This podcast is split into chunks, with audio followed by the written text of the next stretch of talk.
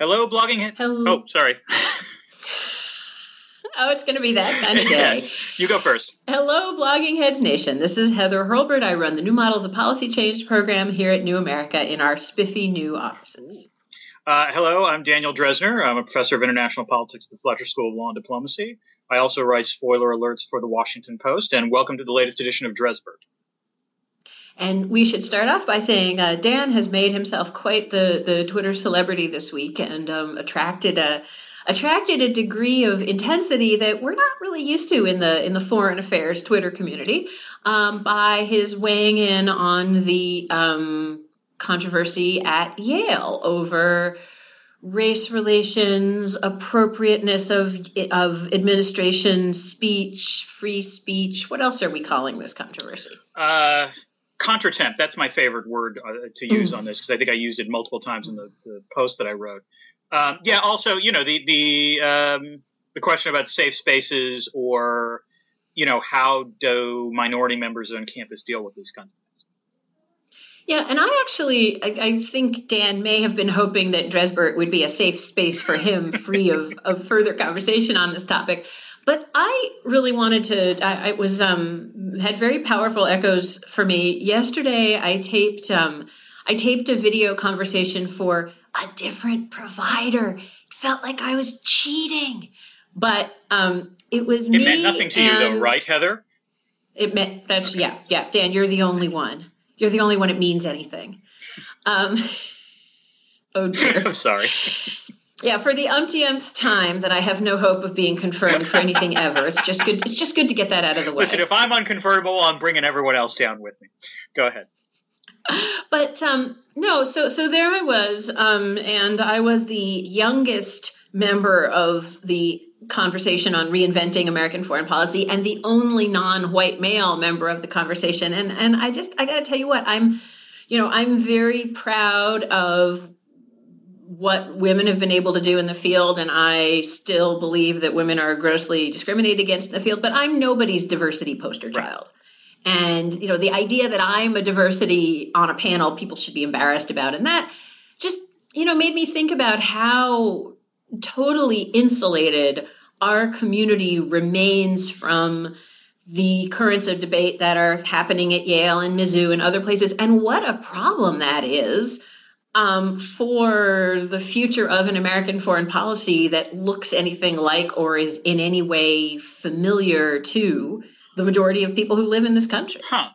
Okay, so so I, I, just I just kind of when every time one of these debates happens, mm-hmm. and part of me thinks, oh, thank God, I work in national security and I don't have to deal with this stuff.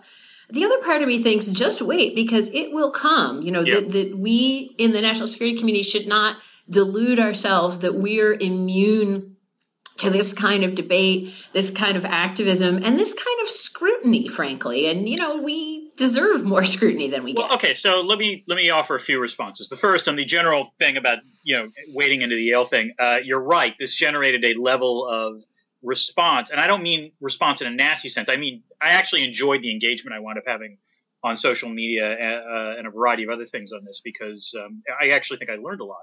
Uh, plus, also, I'm enough of a celebrity whore so that I was really happy Don Cheadle tweeted at me. Um, but uh, but to, to tie it more to your, your specific question about foreign policy, I think this is interesting. I would say if, I, w- I would push back on a few things though. The first is is that I do think things have changed somewhat on this, even in the last five or six years. So I'm thinking about foreign policy interrupted, for example, and the push to um, to obviously include more women, for example, on foreign policy panels in Washington and more generally. Um, you know, I, the conference that I actually had last month on foreign policy in, in 2016, um, I was pretty damn happy because we uh, we honored the Bechdel rule, I think, on all but one panel um, and there were a few majority women. So on the gender, I, I live this way. I, on the gender issue, I think things have actually changed. The more interesting thing here is the the um, other forms of heterogeneity on this, uh, particularly with respect to questions of race. And I think there's an interesting contrast here because you can argue that at the highest levels of foreign policy, there actually has been more heterogeneity. Um, I mean, the last 20 years of secretaries of state, uh, John Kerry, I believe, is the only white guy. Is that correct? Um, well, 20 years ago, Warren Christopher was secretary. So you've had two white guys in 20 okay, years. I, I, basically since Albright was what I was thinking. But I mean, Albright, you know, Colin Powell, Condi Rice, Hillary Clinton, and then and now John Kerry. So you know, and in some ways, that I think actually matters a great deal because it, it you know, questions of at least in terms of perceptions of the rest of the world, um, I think that matters. Whether or not um, I agree with you that um, in questions of race, you know, the foreign policy community is awfully damn white. Um, but not exclusively. And I, I do think that this is changing over time.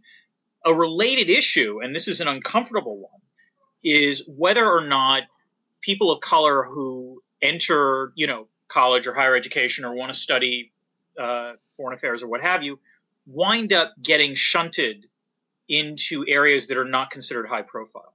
In the same way that, for example, you know, there's the joke in economics that all women go into labor, meaning that a lot of women go into labor economics. Um, and so that winds up being a sort of, you know, stereotypically uh, female field. I do wonder if a lot of people of color wind up getting directed into part studying parts of the world that are not considered high, uh, sort of high politics, for lack of a better way of putting it. There's that. I think the other thing that you you have to add to that is the um, the sort of high bar to entry into this mm. field, whether it's being able to pay for grad school or whether it's being able to break into a field that basically assumes you will work for free or damn near for yeah. free. And if you are already coming out of college with a lot of loans, you know, you, you just can't do that. Oh, so there's a re- even sorry, sorry. A, I, just this actually addresses your point. There's a related issue, which is, as you well know, what we're talking about when we talk about the foreign policy community is a very nebulous thing. But the one thing that's definitely true is that it's networked. Um, you know, it's all about who you know, who is your rabbi, who are your mentors, and so forth. And so, you know, that's something that's particularly tough to crack. Um, yeah. and and I think an additional barrier. I think that's a fair point. Yeah, and I have to say, I'm I'm not as sanguine about women as you are, and so I'm even less sanguine about members of minority communities, um, in because of that pipeline issue that where you know the difference between and it's wonderful the signals that we've sent to the world with our with our high profile appointees. Um, although I would note that diversity at state, you know, has not been matched. I mean, you have state and the NSC where you had two African American women, but uh, you know, DoD and the intelligence community are kind of same as it ever was.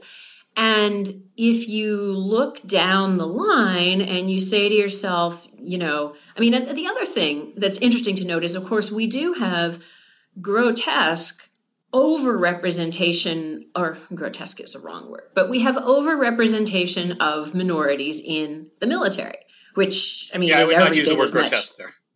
no, sorry, especially on yes, Veterans exactly. Day. We have large overrepresentation of minorities in the military, which of course is every bit as much national security policy as what you and I yeah. do.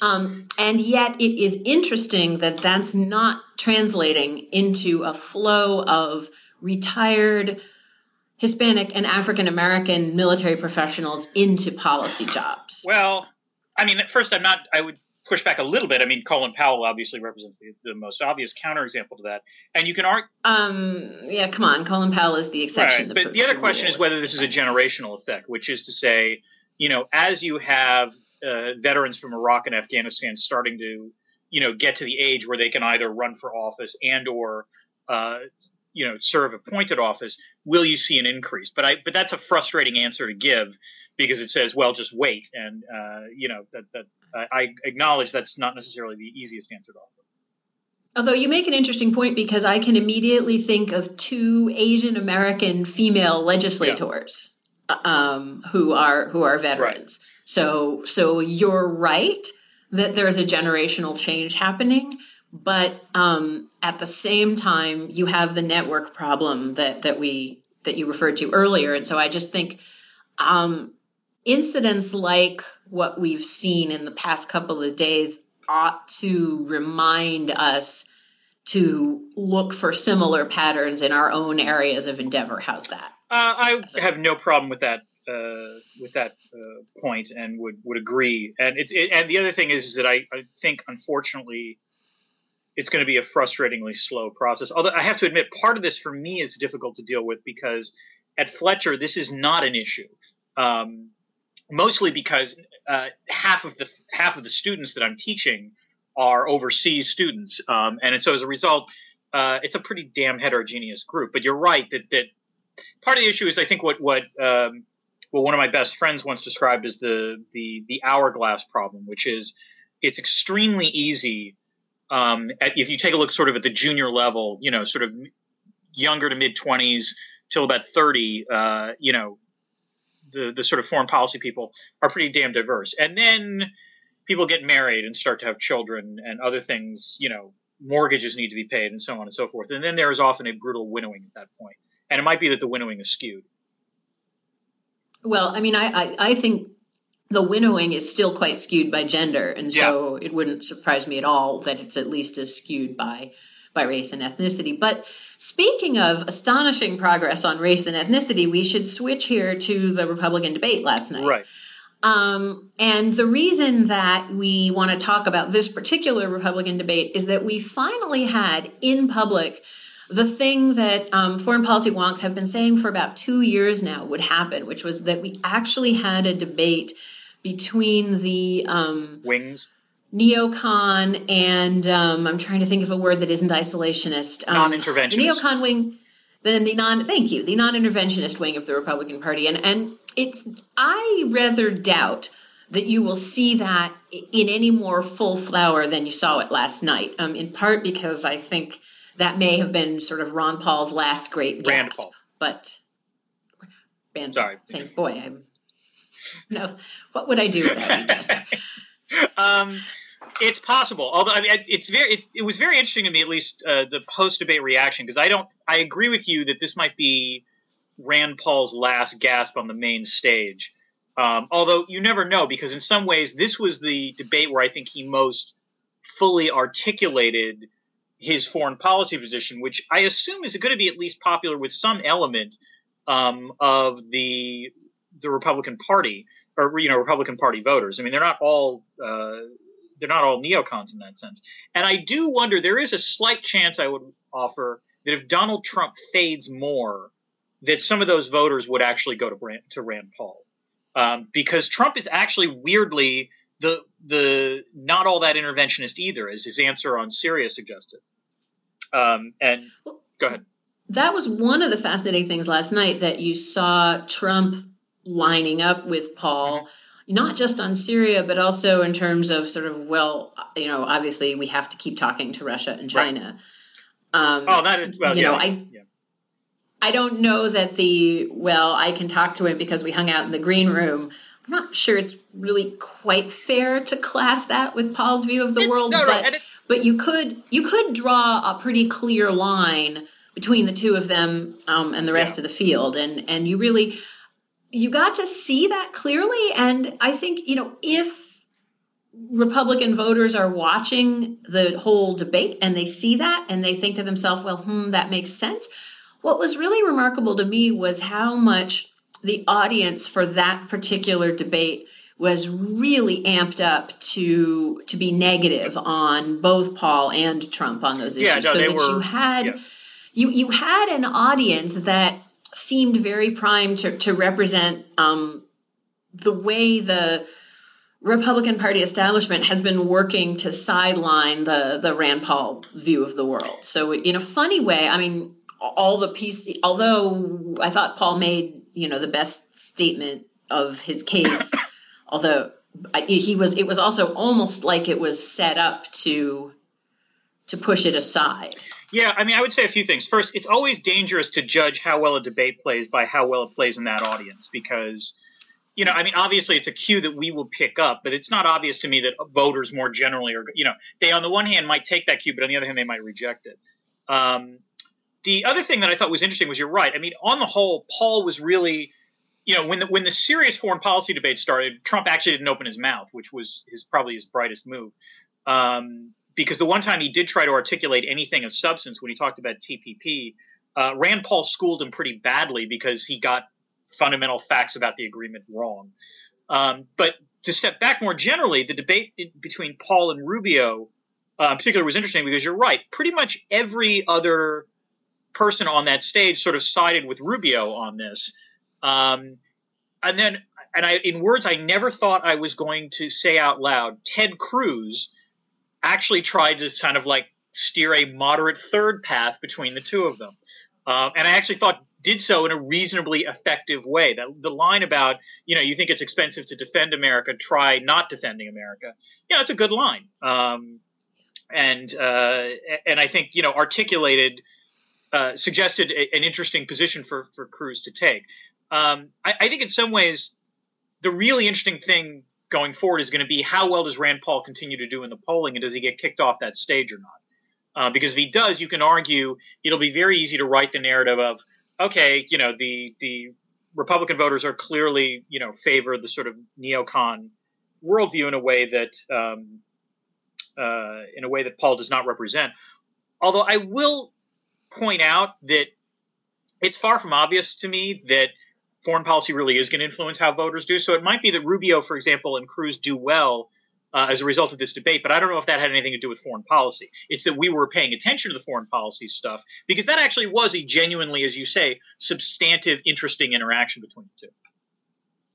Yep. Two things about that. First, you know, it's an interesting point about Cruz that when he first came to Congress, um, many of the non interventionist Republicans in DC were expecting him to join their ranks and be something of a champion. And um, I was involved in some early efforts to try to reach out to him on a number of issues where um, Republicans and Democrats have worked together on civil liberties, surveillance, Guantanamo. And Cruz, you know, everyone was a little bit surprised that Cruz hewed as as much to the mainline Republican positions as as he has.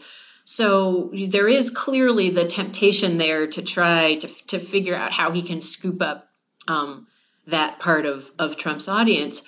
Um, I also was really interested to see Rand Paul opted to make his presentation really um, starting from you know the sort of what is a conservative, what is a conservative, right. and making a very fiscal argument. Yeah. Um, and I so I went back and looked at some polling this morning, and you've seen Republican voters shift away from looking at national security through that lens for about a year and a half now. Mm-hmm.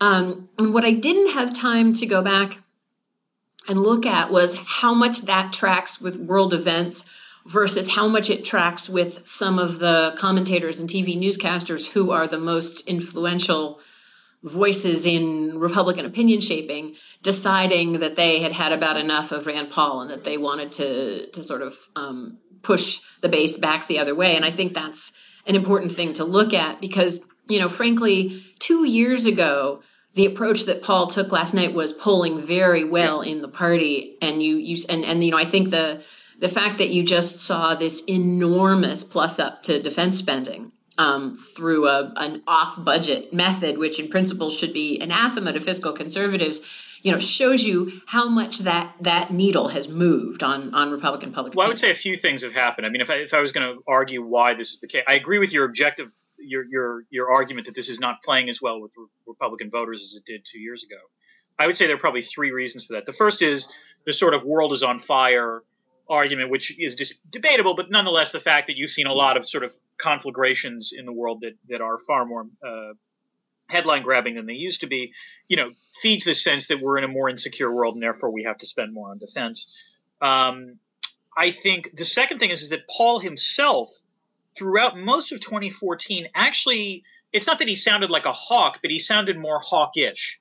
Um, I think one of one of Paul's strategies all of last year was to try to convince sort of conservative Republicans that he really wasn't his father and that he did believe in certain instances in, in you know overseas intervention and what have you. So part of it, I think, is that he muted or he dialed down the rhetoric. And the third, and let's be blunt about this, which because it was in some ways that was the largest source of cognitive dissonance in last night's debate, is that you know the economy has actually done pretty damn well over the last two years, uh, and so as a result, the sort of fiscal picture, while in the long term is obviously a source of con- some concern, most of the fiscal doomsaying that has been taking place by Republicans over the last five years, gosh, turned out to be wrong.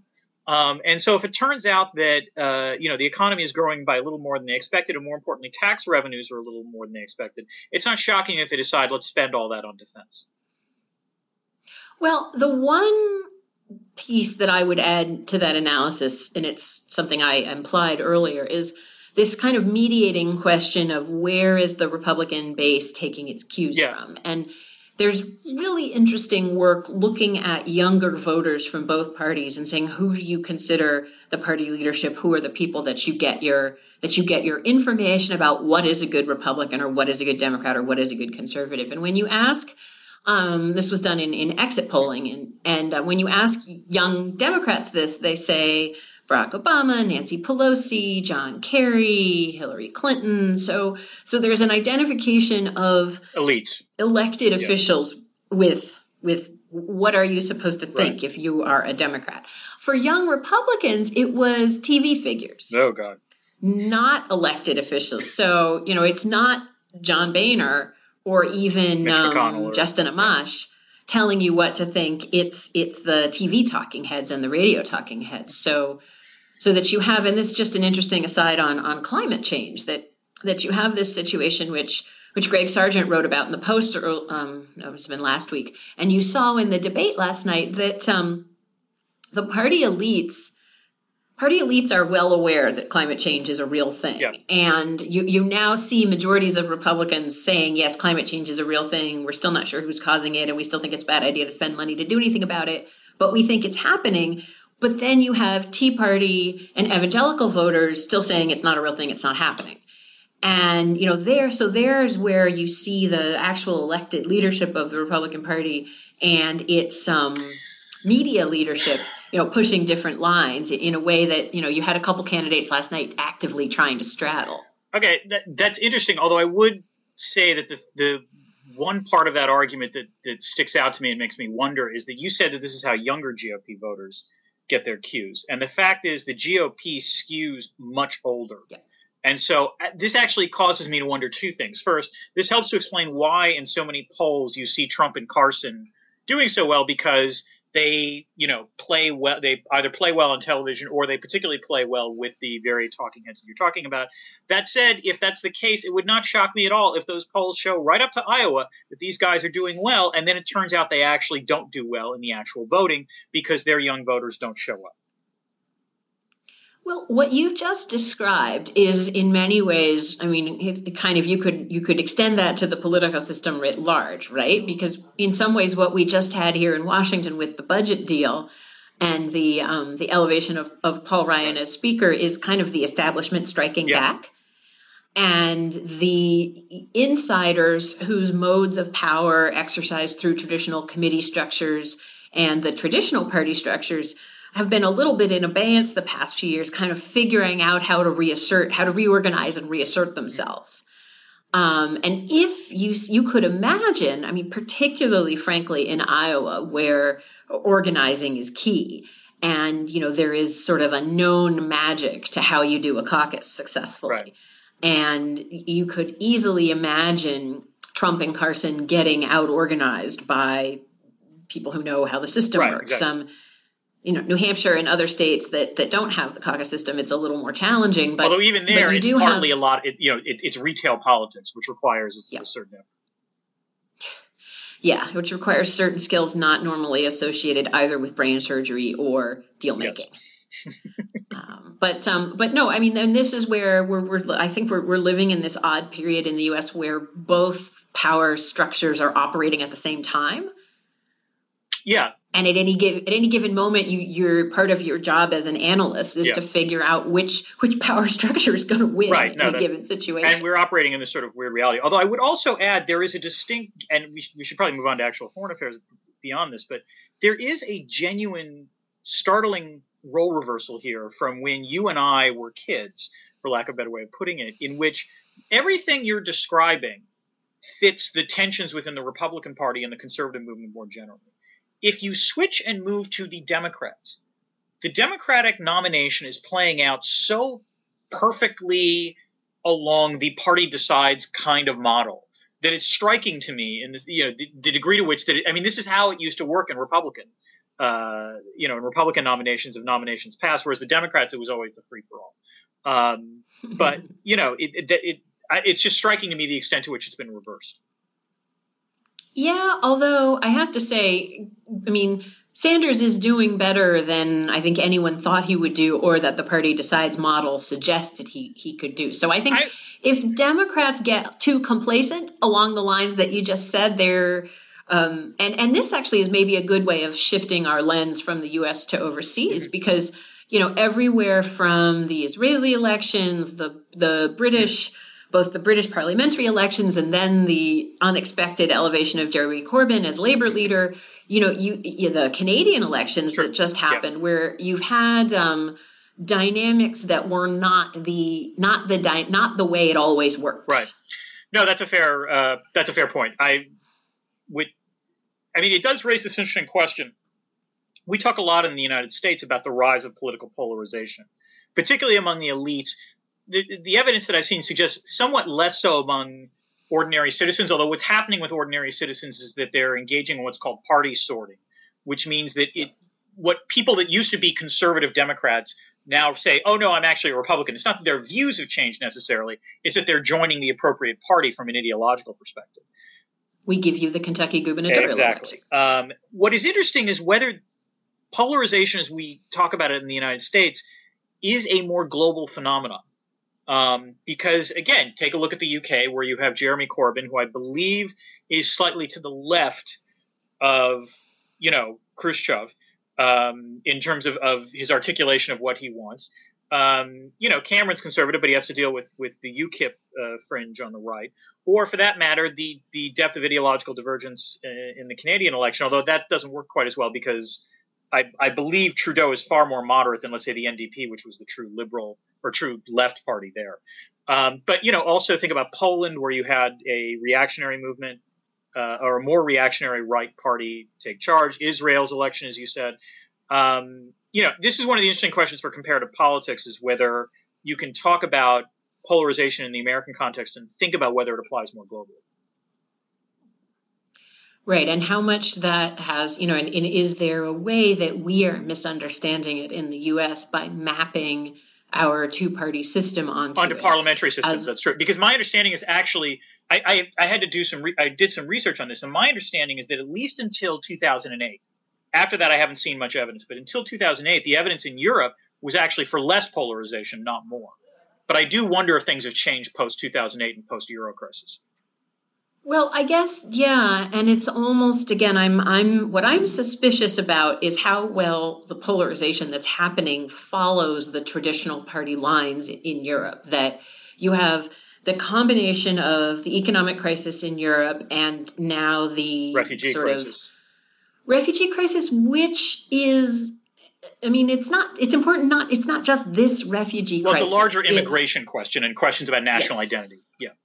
Yep. And this actually seems like a good place to pivot to, to one of the other things we said we were going to talk about, which is that um, uh, David Cameron this week came out and gave a speech in which he basically laid down conditions for a deal that he wants to negotiate with the EU and then bring back to the UK and hold a referendum saying, under these conditions, should we stay in the EU? And what was fascinating about about he he had four conditions, which basically were give the European Parliament more power and roll back the power of the, the EU bureaucracy, mm-hmm. um, roll back EU regulation and increase competitiveness, mm-hmm.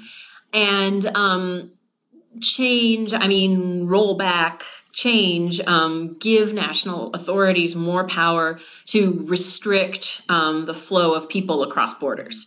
Um, you know, give give the give the UK, which doesn't even belong to the Schengen agreement that allows for free circulation, more power to to keep people out, to send them to send them back. And you know what was fascinating, as someone who dips in and out of of close EU watching, yeah. it is that unlike ten or twenty years ago. Where the suggestion that the speed and depth of EU coming together could be stopped would have been heresy. Mm-hmm um, you know, what you heard from French and German and other commentators was, well, yeah, you know, that's negotiable. We can figure all of that out. The thing that's not negotiable is free movement of people. Hmm.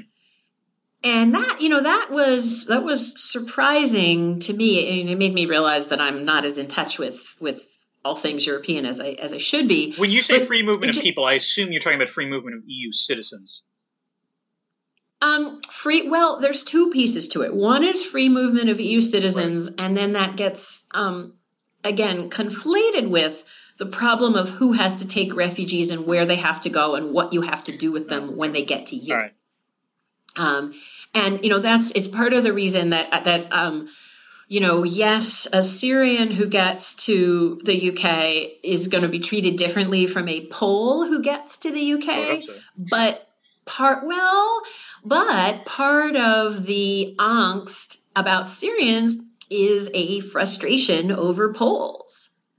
So L E S, not L L S. Yeah, yeah, no, so, um, so actually, the the um, the creation of the free movement regime or freer movement again because the UK doesn't belong to Schengen, right. but that created and accentuated a lot of of socio-economic cultural angst and you know the Syrians and Afghans are now sort of on the sharp end of that but it didn't happen because of the Syrians and Afghans. It happened because of a, a decade of of Eastern Europeans. Yeah, I mean, so all right.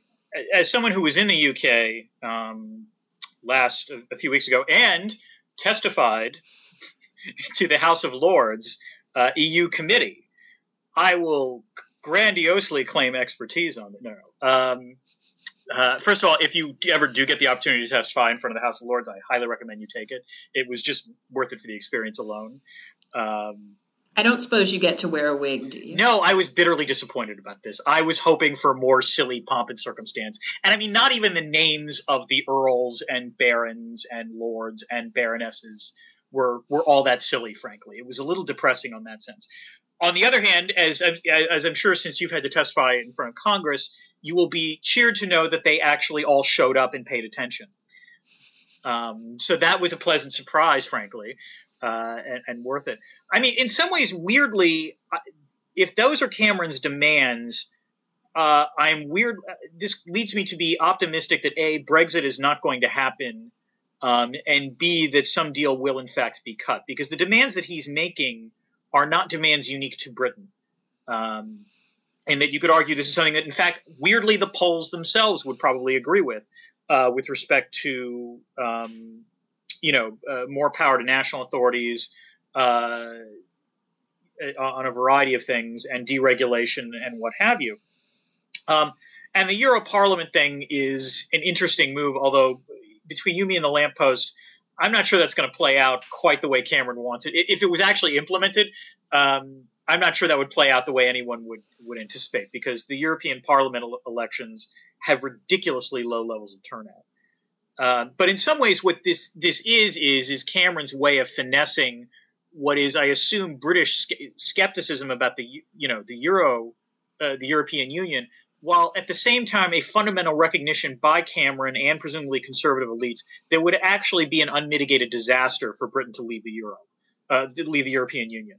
Um, and indeed, what was interesting to me was the extent when I was over there, and this made waves when I was over there, uh, was the fact that U.S. authorities made it very clear that if Britain were to exit the European Union, there would be no inclusion of Britain in TTIP, um, and that that actually kind of startled some people, and I think uh, caused a slight reorientation of views.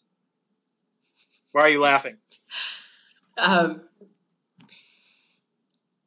honestly, I was laughing at imagining how quick a Republican administration would be to reverse that. Um, maybe. I'm not sure how what a Republican administration would say about this, and there are actually strong geopolitical reasons why, if you were a Republican, you would want Britain to stay in the EU and not exit. Oh yeah, yeah, yeah, yeah, um, yeah. No, absolutely, but you also would i mean that sort of falls in the category of things that are that are smart to do from an overall geopolitical perspective but in terms that will that can also be viewed as a kind of oh my gosh the special relationship yeah although let me put it this way it, it, if nothing else it's encouraging maybe it's because the issue didn't make the republican radar but i don't think i've heard any of the gop candidates i mean it, this would have been a golden moment Shh, for them to say we probably shouldn't talk uh, about well, it i've blown the I've blown everything. But I mean, damn it, Drezner. I'm sorry, but to be fair, I don't think I've heard any GOP candidates actually yeah. suggest this, which suggests that maybe it won't quite play out the way you thought. But go ahead. Well, and it is it is also true that it, it's the kind of thing that really shouldn't be a, a, a presidential issue. I just wanted to, to make one comment back on the European Parliament piece, which connects to your the comment you made about your testimony, that um, it's really easy for any sitting government to suggest that the European Parliament have more power, in as much as you know national parliaments. Well, particularly over our issues, national parliaments have less power over foreign and security policy and economic policy in Europe than they do here the European Parliament has less power relative to the EU than national parliaments have relative to their national governments. So it's also that unfortunately makes it kind of sad about, you know, when a whole room full of people show up to listen to you, but they still have relatively little impact on what their government does. Mm-hmm. No, I don't disagree with that. Um, but it, let me this way: this, this, if what if that's what Cameron's proposing? I suspect there is a deal that can be made, and I suspect it will ensure that Great Britain stays in the European. I was struck by the way that um, Yanis Varoufakis, the former um, Greek finance minister, said in Ireland this week that if he were a British citizen and walked into the voting booth, his hand would be wandering toward no, but he hoped his head would would assert control and, right. and push yes. I mean, the, the general when I was over there, the general consensus seemed to be that this was going to play out in many ways like the Scottish referendum did, um, in that it's this kind of thing where perhaps some, uh, maybe even a little bit better because you can argue that Cameron's, you know, trying to go out in front on this, but in the sense of it, that at any moment where it looks like the no vote might actually win, there will be a concentrated rhetorical fire making it exactly, you know, expressly clear what the costs are of an actual British exit from the European Union. Which so which is why I think it's one of these things that like if you wanted if you knew that you could make a no vote as a protest without there actually being any consequences, I think people would do it. But the moment that this actually becomes a live wire, um, I think people will vote with their pocketbook. So so here's our great kind of totally slate pitchy um, construct for the day. Yeah. Um, the British EU referendum will be more like the Scottish referendum than the Catalonian parliamentary elections. Discuss. There you go. Um, we'll leave that to the commenters. Um, so you, um, speaking of other things that start with B, yes. you've also been opining about the BRICS lately. Yes, I, I wrote a, a, nice eulogy for the BRICS uh, yesterday. Um, so the the BRICS, obviously, for uh, is an acronym that refers to uh, Brazil, Russia, India, China, and now South Africa. Um, and I've been doing a little research on them for this book that I'm writing called The Ideas Industry. And um, one of the things that is striking about the BRICS as a political grouping is that it started as a Goldman Sachs marketing term. That Jim O'Neill uh, came up with the term back in 2001 uh, as a way of arguing that, that people should invest in the developing world. And this led to actual real world consequences. First, in that Goldman Sachs and then others set up so called BRICS funds, in which there were acronym funds, funds designed to target uh, investments in the developing world. And then uh, beginning somewhat in 2006 and then more concretely in 2009, the BRIC them, the BRICS themselves, his original formulation didn't include South Africa, um, led to actual meetings and summits of heads of state and foreign ministers. And now we have uh, something called the New Development Bank, uh, which is capitalized, I believe, at $100 billion, set up by the BRICS. Uh, that could be seen by some as an alternative to the uh, pre-existing Bretton Woods institutions. Um, however, and, and there was a lot of panic. You, you can feel free to push back on me on this, but I always got the impression that, that the BRICS got a lot of attention in Washington as this sort of world without the West example of uh, developing countries uh, somehow finding alternative means. Um, and now, over the last two months, two things have happened that are worth taking note. The first is that Goldman Sachs has shut down its BRICS fund or rather merged that BRICS fund with another emerging market fund. And partly it's done so because, gosh, it turned out that uh, since its peak, that BRICS fund has lost 88% of its value because it turns out that these countries aren't doing quite as well as uh, O'Neill predicted. Although to be fair, his original prediction actually does hold up pretty well. But post 2008, they've they've all slowed down dramatically. Um, and furthermore, you're actually beginning to see, I think, some movement within the think tank community suggesting, yeah, we exaggerated the BRICS a little bit. So there's a CSIS report um, uh, by I am going to forget his name and I apologize for that, but basically arguing that there are hard constraints on what the BRICS can actually do, that they have not articulated a genuinely alternative strategy um, to sort of existing liberal order, and and that beyond the development bank, there really isn't going to be much in the way of actual coherent foreign policy among this grouping. And so, you know, this is one of those moments where I would like to say, fuzzy geoeconomic concept, please rest in peace and never come back. Well, um, I will. It's irresistible to come back with the death of the BRICS is premature. There you go. Fair enough. And um, so, I mean, so thank you for setting me up with that that construct. And I, I do think, um, you know, t- to the extent that the the history of of the construct is is, I mean, as a money making construct for Goldman Sachs. Um, what, what what's sort of interesting about that is that it gets taken from being a money making construct and turned into a political capital making construct yeah. for the BRICS themselves.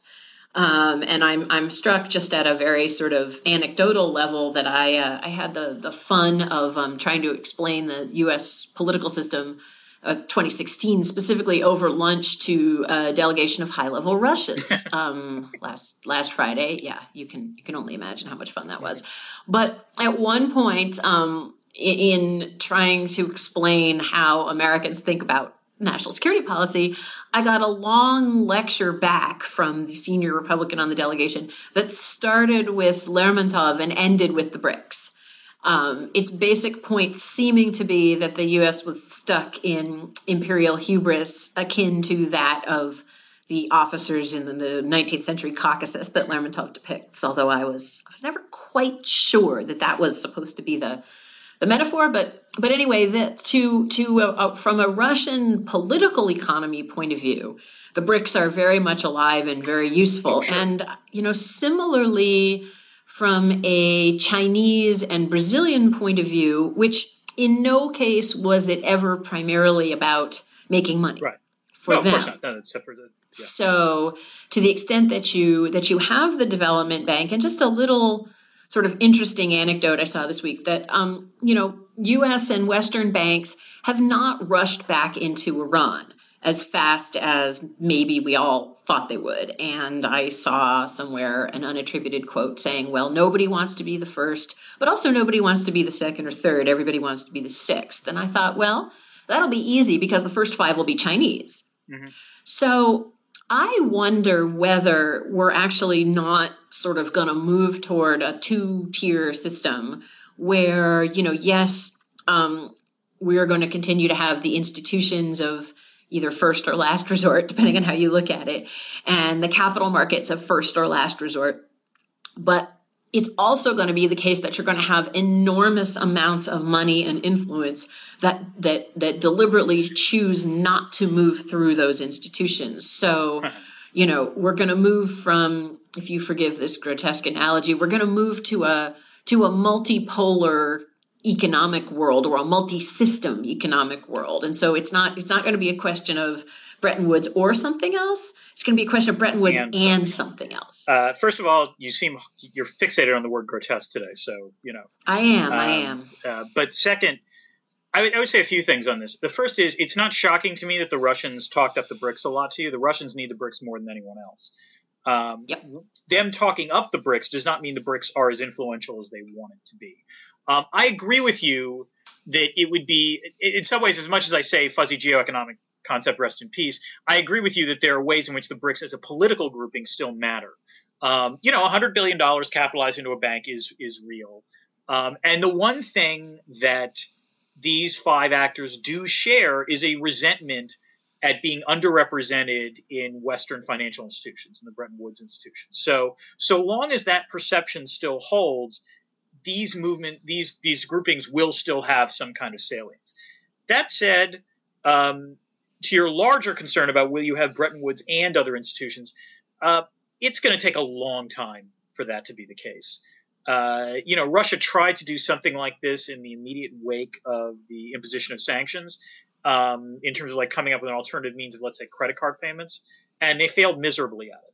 Um, and in no small part, this is because I think there are genuine divisions within the BRICS themselves about the necessity of doing this, which is the Russians really, really want it. Um, I don't think any of the other four members are as keen about this. And provided the United States, and we've talked about this before, shows some restraint in its political use of the financial system, which is a fancy way of saying not sanction everyone. Um, I don't think it'll trigger the kind of thing you're talking about, at least anytime in the short term. Not to mention the fact that for any of this to actually take place, it will require China to actually be willing to open up its financial system and set up the renminbi as an alternative reserve currency. And events of the last six months suggest to me that if anything, despite claims that they want to move in that direction, they're not actually moving in that direction. So it'll take some time for that to happen. So I'm, there, there are things I worry about. This one I'm relatively sanguine about.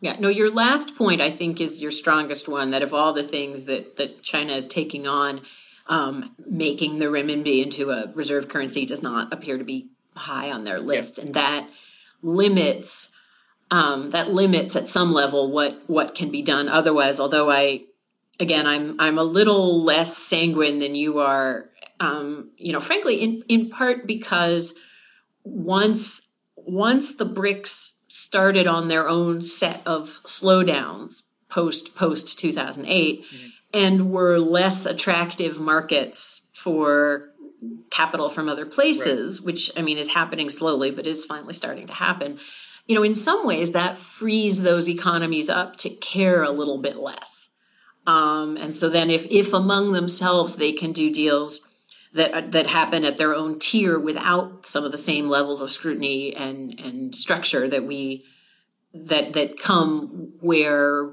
Bretton Woods institutions money goes. You know that that's where I think you end up with this kind of second speed. Hmm. But but there's limit. You're right that there's limits on that yeah. as long as you're not moving toward a, a reserve currency model. Um, that sounds right. And with that, I kind of need to get going. Yep. No, I think we've um, that was a the good you know from the from the domestic to the geopolitical. Um, but Heather, a pleasure as always. Uh, you too have a have a lovely Thanksgiving, and you. we'll see you we'll see you in December with um, with red Starbucks cups. There we, there we go. All right, take care. bye bye.